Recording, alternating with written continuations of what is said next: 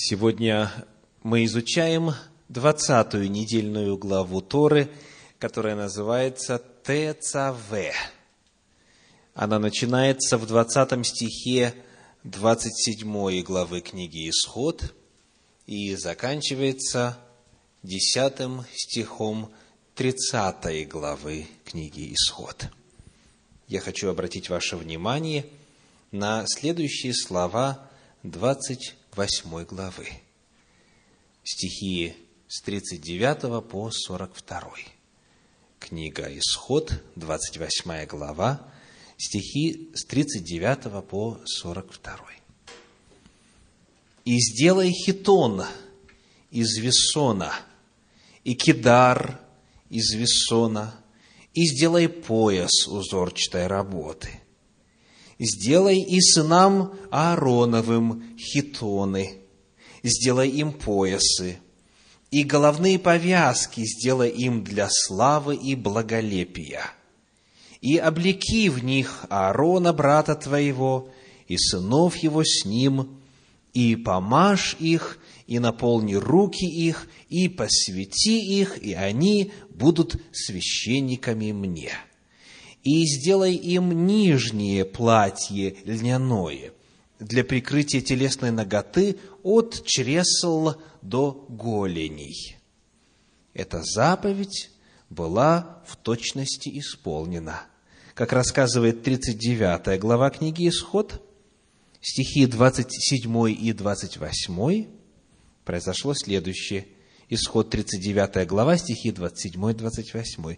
«И сделали для Аарона и для сыновей его хитоны из весона тканые, и кидар из весона, и головные повязки из весона, и нижнее льняное платье из крученного весона».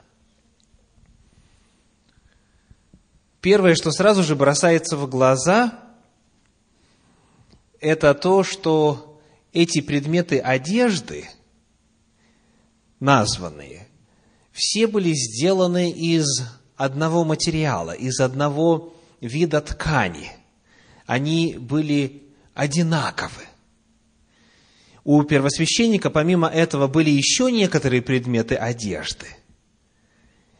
Всего восемь насчитывают исследователи Торы. Восемь предметов одежды у первосвященника. У обычных священников четыре предмета одежды. Так вот, что касается вот этих базовых четырех предметов одежды, они идентичны и у первосвященника, и у обычных священников. И они все сделаны из одного материала, они одного цвета, абсолютно одинаковой формы – и, соответственно, имеют одинаковые значения. И вот как раз исследованию значения этих одежд священников, первосвященника, которые являются общими для всех священнослужителей, и посвятим мы сегодняшний вечер. Чему эти заповеди, чему эти законы могут научить нас сегодня, когда, казалось бы, и священников нет, и храма нет, и давным-давно ушли времена, когда Всевышний дал эти заповеди. В чем смысл одежд священников? Вот наш вопрос на сегодня. Давайте вначале разберемся со значением слов, которые описывают разные виды одежд. Некоторые из них понятны, но некоторые нуждаются в прояснении. Первое, что мы рассмотрим, это хитон. Хитон. Сказано в 28 главе книги Исход в 39 стихе, «И сделай хитон из весона». Как вы представляете себе хитон? Как он выглядит? Какой он длины, какой формы, что-то такое. Это греческое слово, которое пробралось в русский язык. По-гречески хитон так и звучит, как у нас. А в свою очередь, греческое слово хитон родом из еврейского. Вот как оно звучит в Торе. Кетонет. Похоже, правда? Кетонет. Буква э, К и Х, они часто взаимозаменяются в зависимости от того, на каком языке озвучивается слово. Потому кетонет – это хитон. И правильный перевод – туника. Туника – это длинное одеяние от плеч до пола. Вот одежда священников. В комментарии Санчина сказано так. Эта одежда изготовлялась как цельнотканное одеяние и доходила до пят. Хитон имел длинные рукава. Таким образом, все тело было покрыто от плеч до пят и руки точно так же. Вот как эту одежду описывает историк Иосиф Флавий в своей книге «Иудейские древности», в книге третьей, главе седьмой, во втором параграфе. Он пишет. Священник носил льняное облачение из двойного тонкого весона, которое называлось хефоменою, что значит льняная одежда, так как лен у нас называется хефоном. Эта одежда представляла из себя плотно прилегавший к телу и доходивший до конца ног хитон, с узкими облегавшими руки рукавами. Его стягивали под грудью поясом, охватывавшим тело шириною в четыре пальца. Упомянутый хитон оставляет шею и верхнюю часть груди открытыми, причем прикрепляется к обоим плечам шнурами, идущими от передней и задней обшивки его верхних краев. Вот так описывает Иосиф Флавий эту одежду. Она как он говорит, полностью прилегала к телу. То есть это не какая-то мантия, вот наподобие там докторской мантии или какой-нибудь иной, в которой выпускаются из учебного заведения, а вот это именно прилегавшая к телу одежда, равно как и рукава, говорит Иосиф Флавий, тоже плотно прилегали к телу. Что касается того, на чем хитон держался, обратили внимание? На шнурах. Вот, потому шея и верхняя часть груди были открытыми, согласно этой исторической книге «Иудейские древности». Итак, мы с вами выяснили, что такое хитон. Еще один предмет одежды, он у нас обозначен так. Исход 28 глава, 42 стих. Сказано, «И сделай им нижнее платье льняное, нижнее платье. По-русски на что похоже?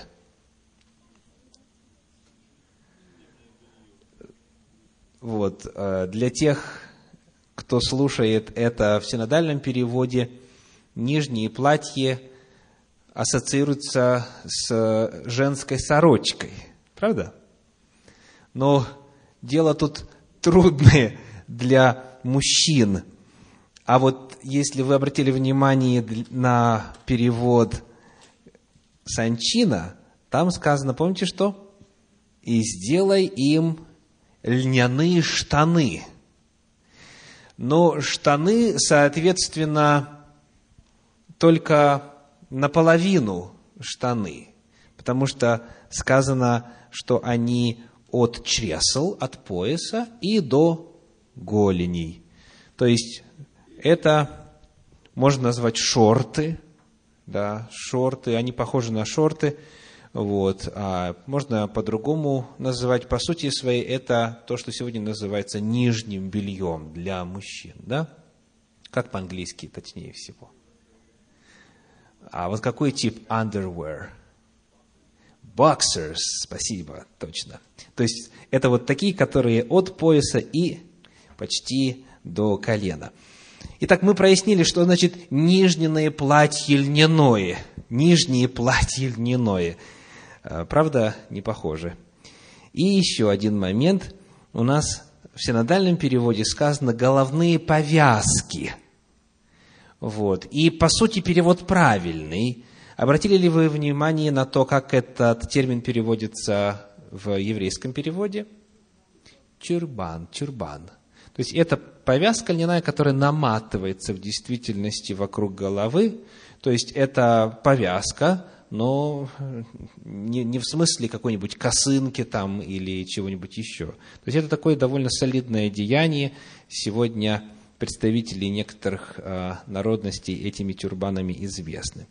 Итак, вот э, прояснение некоторых элементов одежды. Давайте теперь посмотрим на символизм. На что все это указывало? Во-первых, весон – это что такое? Мы читаем здесь о том, что сказано в 39 главе книги «Исход», в 28 стихе, Исход 39-28, «нижнее льняное платье из крученого весона. То есть весон – это лен. В других переводах вы найдете такое значение из тонкого или тончайшего льна. То есть это ткань очень искусно изготовленная, дорогая, нежная. Какой цвет у льна? Спасибо, верно. Вот что говорит комментарий Санчина. Хитон не был окрашен и имел естественный белый цвет льняной ткани. То есть, льняная ткань естественным образом сама по себе белого цвета. Потому получается, что и вот эти льняные штаны, и туника, и повязка – и пояс, вот все это было белого цвета. Все это было белого цвета. Напрашивается ли какой-нибудь очевидный смысл символический этого? Вот что пишет исследователь Гирш. Шаровары и рубаха символизировали свободу от морального и социального зла. То есть белый цвет естественным образом указывает на чистоту, на свободу от зла, на свободу от греха.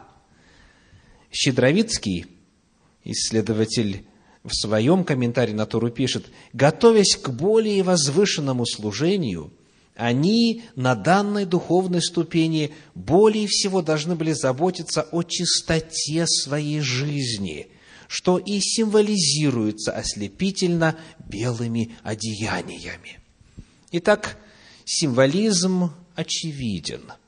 Поскольку это священники, поскольку это Божьи служители, они своим внешним видом самим должны были напоминать о святости, о чистоте. И, соответственно, облачаясь вот в эти одежды, они самим себе напоминали о своем статусе, о своих целях, о том, что они Божьи представители здесь, на земле. Они должны были нести идею святости в народ. И вот в Священном Писании эта мысль о символическом значении одежды священников довольно ярко рисуется у пророков в книге пророка Захарии. Давайте посмотрим с вами на третью главу книги пророка Захарии, где мы прочитаем первые пять стихов. Захарии, третья глава, первые пять стихов. «И показал он мне Иисуса, великого Иерея, стоящего пред ангелом Господним, и сатану, стоящего по правую руку его, чтобы противодействовать ему». И сказал Господь сатане, Господь, да запретит тебе сатана, да запретит тебе Господь, избравший Иерусалим, не головня ли он, исторгнутая из огня? И Иисус же одет был в запятнанные одежды, и стоял перед ангелом, который отвечал и сказал стоявшим перед ним так, «Снимите с него запятнанные одежды».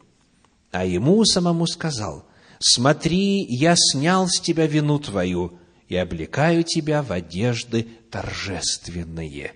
И сказал, «Возложите на голову его чистый кидар, и возложили чистый кидар на голову его, и облекли его в одежду. Ангел же Господень стоял. Выясним, во-первых, кто такой Иисус, великий Иерей, о котором пишет пророк Захария. Давайте сравним, как эта же личность описывается у современника пророка Захарии, у пророка Агея – Агея, первая глава, первый стих. Пророк Агей, первая глава, первый стих. Буквально одну страничку, две странички назад. Во второй год царя Дария, в шестой месяц, в первый день месяца, было слово Господне через Агея пророка к Зарававелю, сыну Салафилеву, правителю Иудеи, и к Иисусу, сыну Иосидекову, великому Иерею. Эпоха, в которой служил и пророк Захария, и пророк Агей, это эпоха возвращения из Вавилонского плена. Народ Божий вернулся и находился в процессе восстановления и храма, и государственности – и служения Богу и так далее. Так вот, Иисус, о котором идет речь здесь, это Иисус, сын Иосидеков. Великий Иерей означает первосвященник. Иерей – это священник, вновь греческое слово, пробравшееся в русский язык. Итак, речь идет о первосвященнике после пленной эпохи. И вот он, который должен был приступить к совершению служения, показан здесь, в этом видении пророку Захарии. Давайте теперь будем разбираться со смыслом этого видения. Мы видим, что одежда, в которую первосвященник облачен, она какова? Запачкана, запятнана. И, соответственно, будучи таковой, она не дает ему права совершать служение, потому что она должна быть белой, белоснежной. В этом великий смысл. И смысл, который здесь в третьей главе книги пророка Захария раскрывается, ясно указывает на то, что одежда значит больше, чем просто покрытие тела. Вот скажите, с чем запачканная одежда ассоциируется в этом отрывке?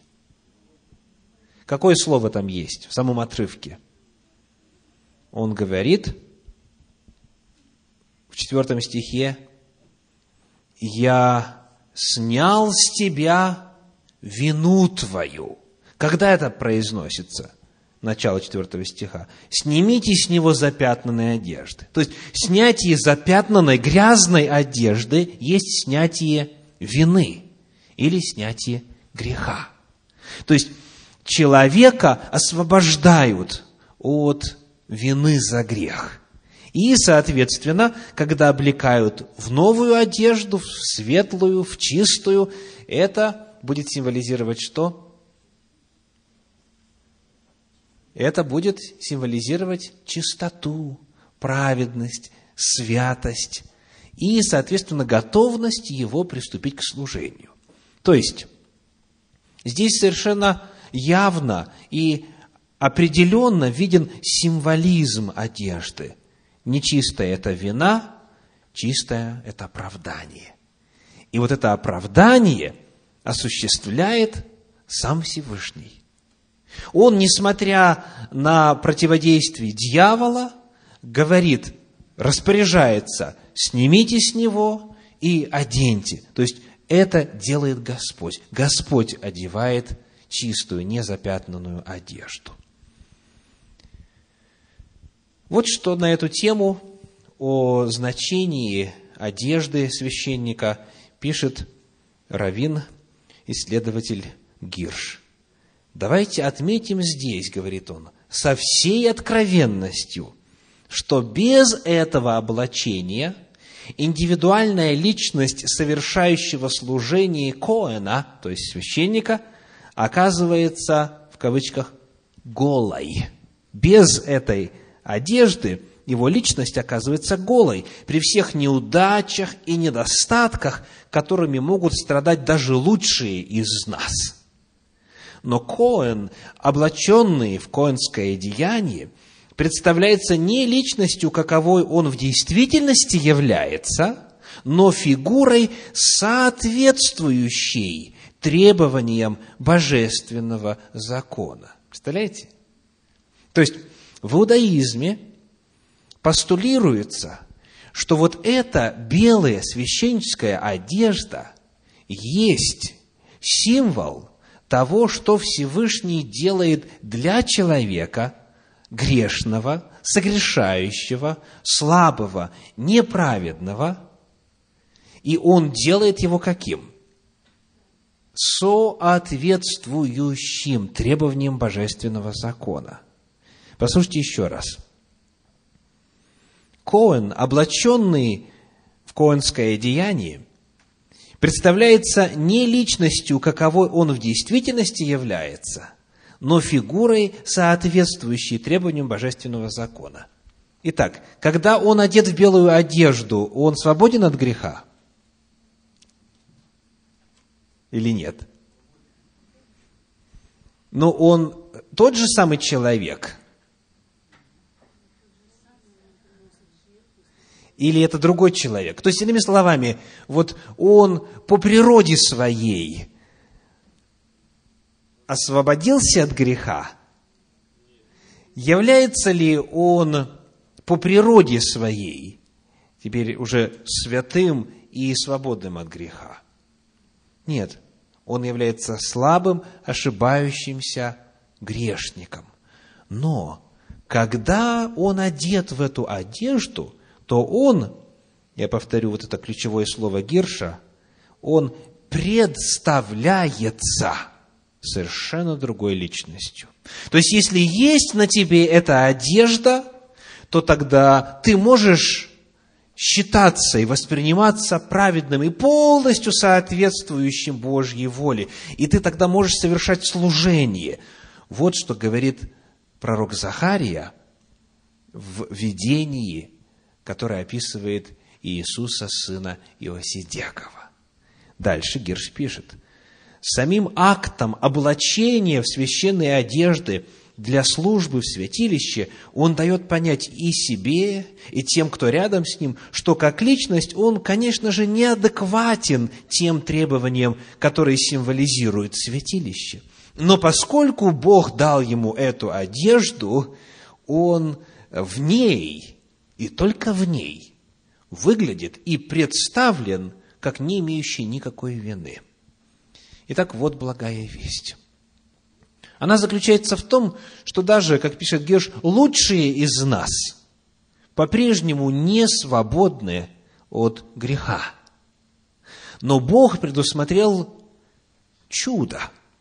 Бог дает возможность покрыть это все сверху чудной, белой, белоснежной, весонной льняной одеждой. И вот теперь пророчество. Книга пророка Малахии, первая глава, стихи 6 по 11. Малахии, первая глава, стихи 6 по 11. «Сын чтит отца и раб господина своего. Если я отец, то где почтение ко мне? И если я Господь, то где благоговение предо мною, говорит Господь Саваоф, вам, священники?» бесславящие имя мое. Итак, еще раз обратим внимание на то, что речь эта обращена к священникам.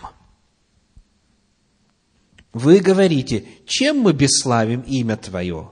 Вы приносите на жертвенник мой нечистый хлеб, и говорите, чем мы бесславим Тебя? Тем, что говорите, трапеза Господня не стоит уважения. И когда приносите в жертву слепое, не худо ли это? Или когда приносите хромой и больной, не худо ли это? Поднеси это твоему князю. Будет ли он доволен тобой и благосклонно ли примет тебя, говорит Господь Саваоф. Итак, молитесь Богу, чтобы помиловал нас. А когда такое исходит из рук ваших, то может ли Он милостиво принимать вас, говорит Господь Саваоф? Лучше кто-нибудь из вас запер бы двери, чтобы напрасно не держали огня на жертвеннике моем. Нет моего благоволения к вам, говорит Господь Саваоф, и приношение из рук ваших неблагоугодно мне. Малахия совершает служение также после Вавилонского плена. Позже пророка Захарии.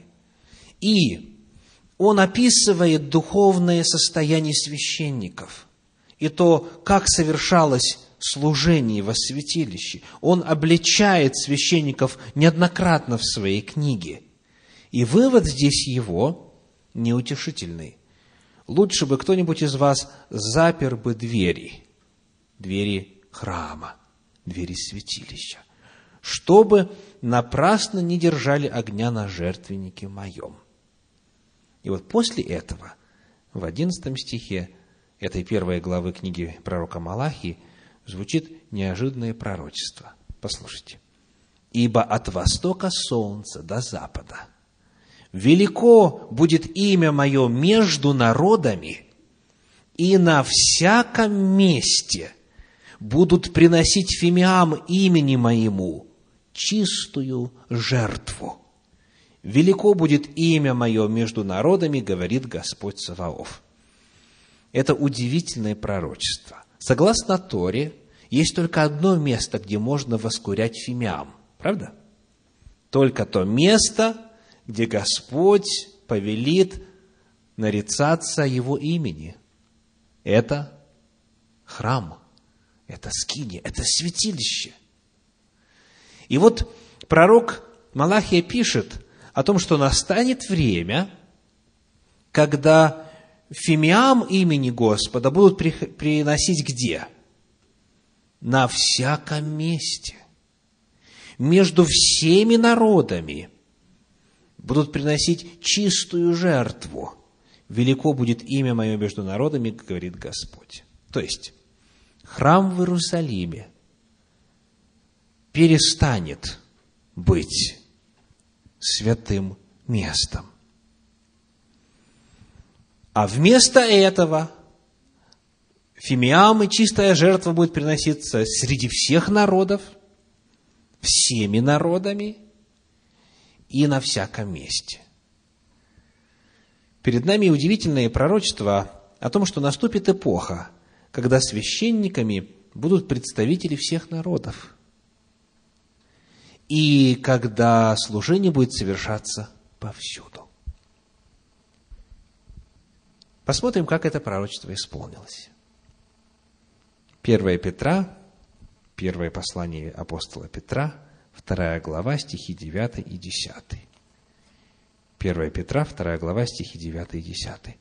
«Но вы род избранный, царственное священство, народ святой, люди, взятые в удел, дабы возвещать совершенство, призвавшего вас из тьмы в чудный свой свет. Некогда не народ, а ныне народ Божий. Некогда не помилованные, а ныне помилованы. Кому может относиться этот отрывок? Некогда не народ, а ныне народ Божий. Только к язычникам, которые в свое время были чужды заветов и богослужения, и благословений Торы и всего, что было предписано в ней. Некогда не народ, а ныне народ Божий. И названы они как царственное священство. Эпоха, предсказанная Малахией, исполнилась в первом веке нашей эры, когда обетованный Машех, Мессия – пришел и воплотил в себе предсказания Торы. Теперь, начиная с первого века нашей эры, количество священников, коэнов, по всей земле чрезвычайно увеличилось, и жертва, и фимиам, и всесожжение возносится теперь повсюду со всякого места. И вот в книге Откровения, в седьмой главе, в стихах с 9 по 15 мы вновь находим тех, кто облечен в белую одежду, и тех, кто совершает служение в храме. Итак, Откровение 7 глава, стихи с 9 по 15. «После сего взглянул я, и вот великое множество людей, которого никто не мог перечесть, из всех племен и колен, и народов, и языков, стояло пред престолом и пред Агнцем в белых одеждах и с пальмовыми ветвями в руках своих, и восклицали громким голосом, говоря, «Спасение Богу нашему, сидящему на престоле, и Агнцу!» И, начав речь, один из старцев спросил меня, «Сии, облеченные в белые одежды, кто и откуда пришли?» Я сказал ему, «Ты знаешь, господин». И он сказал мне, «Это те, которые пришли от великой скорби, они омыли одежды свои и убелили одежды свои кровью Агнца. За это они пребывают ныне пред престолом Бога и служат Ему день и ночь в храме Его, и сидящий на престоле будет обитать в них. В свое время только особая, избранная, элитная группа людей, представители колена Левия, могли иметь честь надевать эти белые льняные весонные священнические одежды, которые символизировали чистоту и святость, которую Всевышний дарит людям. Но настало время, когда Иоанн Богослов в книге Откровения видит из всякого племени, колена, языка великое множество людей, которых никто не мог перечесть, и они облечены в белую одежду – то есть в какую? В священническую одежду. И сказано, они пред престолом Бога пребывают и служат Ему в храме Его. Об этом же в 20 главе книги Откровения в 6 стихе написано так. Откровение 26. «Блажен и свят, имеющий участие в воскресении первом, над ними смерть вторая не имеет власти, но они будут священниками Бога и Христа и будут царствовать с Ним тысячу лет. Священное Писание раскрывает перед нами удивительную истину о том, что в эпоху после пришествия Машеха, Мессии, вот этот уникальный и заветный статус священника теперь является достоянием всех верующих. И они описаны как одетые в белую священническую одежду и так и названы. Они будут священниками. Они будут священниками. Появляется вопрос, каковы функции священников? Вот когда уже зло и грех в истории Земли закончится – когда уже не нужно будет жертвы приносить, чем эти священники будут заниматься и в храме Божьем, и в принципе в устройстве Вселенной. Важно помнить о том, что главная функция священников, согласно Торе и в целом Танаху, вовсе не в жертвоприношениях или иных каких-то литургических действиях, вовсе не в церемониях. Главная функция с точки зрения значимости и с точки зрения времени, отводимого на служение, это функция духовного просвещения. Вот что об этом пишет пророк Малахия во второй главе в стихах с 4 по 7. Малахия, 2 глава, стихи с 4 по 7. «И вы узнаете, что я дал эту заповедь для сохранения завета моего с Левием, говорит Господь Саваоф.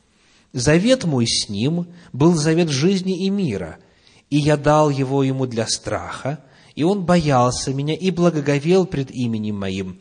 Закон истины был в устах его, и неправды не обреталось на языке его.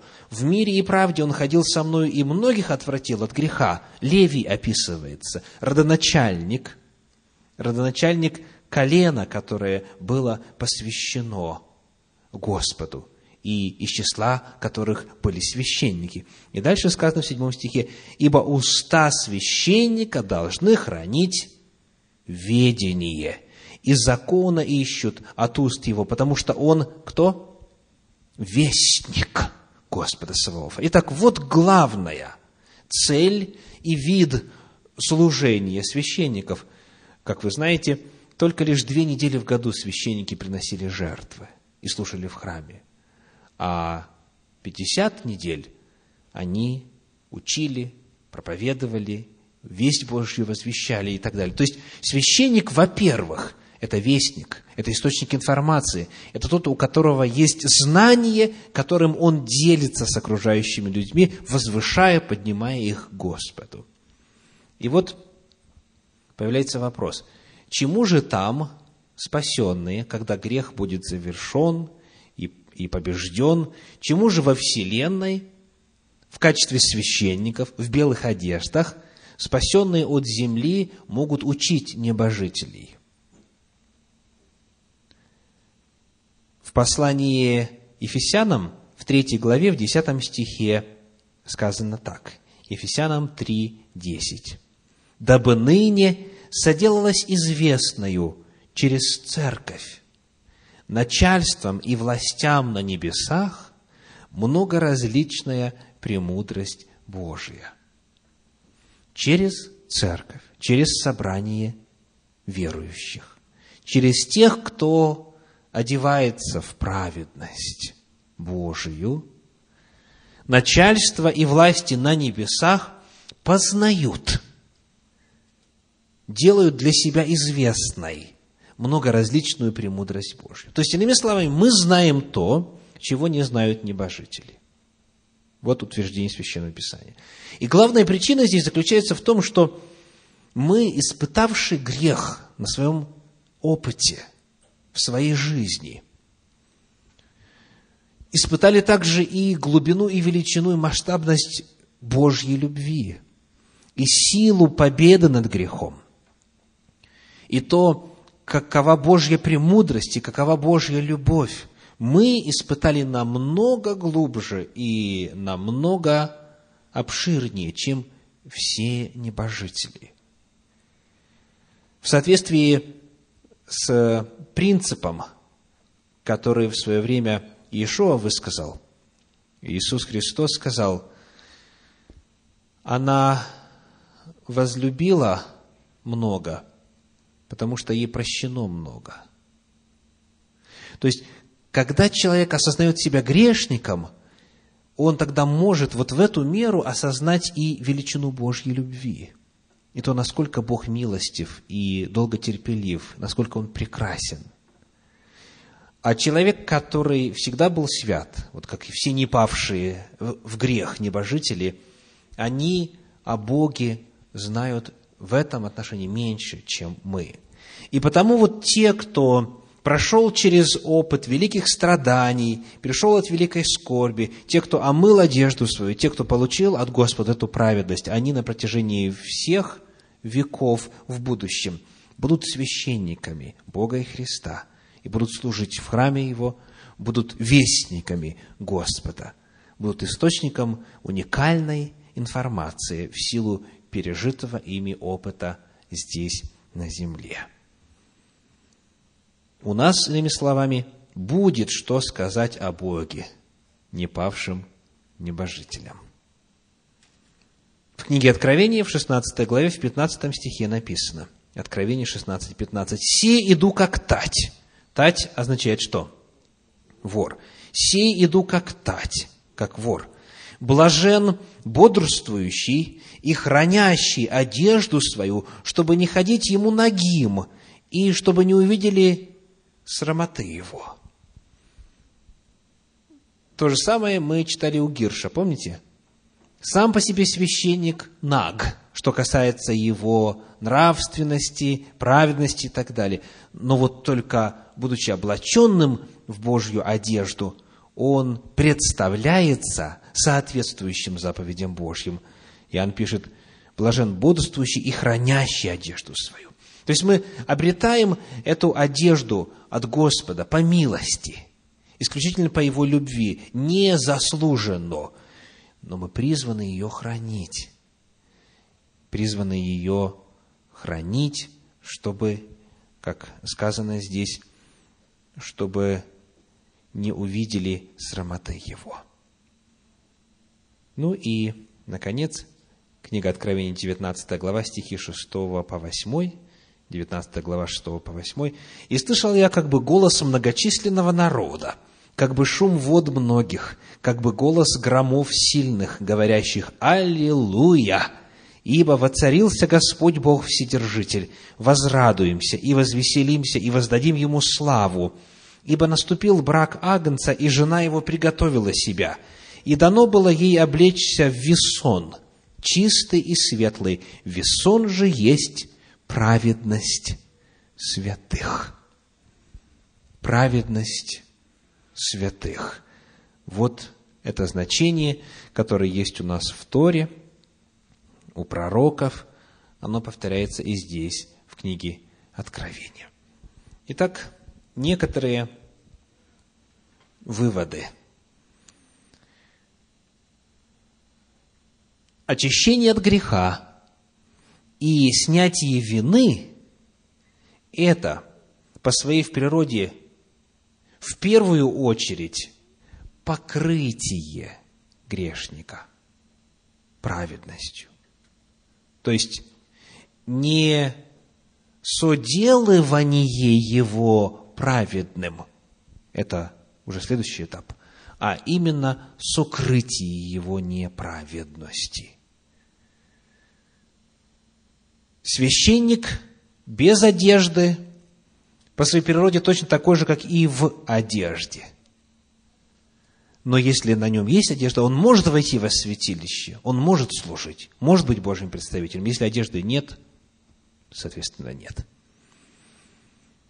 Во-вторых, вот эту одежду, чистую, незапятнанную, дает Господь по своей милости.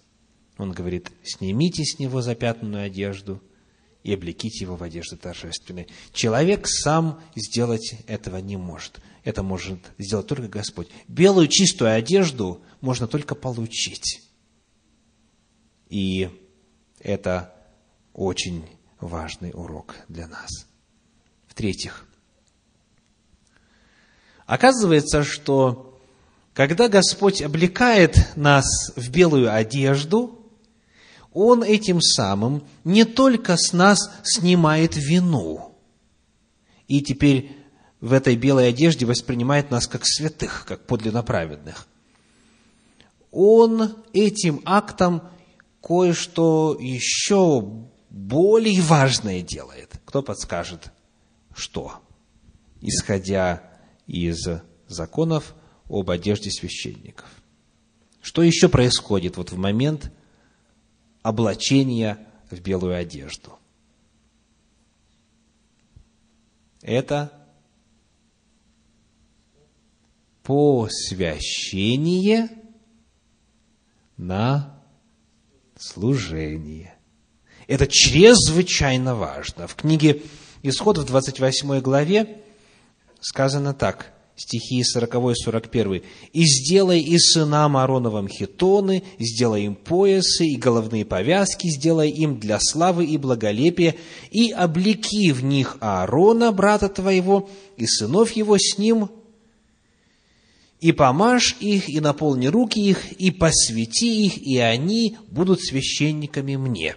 Та же самая картина была у пророка Захарии. Вот я облекаю тебя в одежды торжественные, и вот теперь ты будешь служить. К сожалению, большинство христиан воспринимают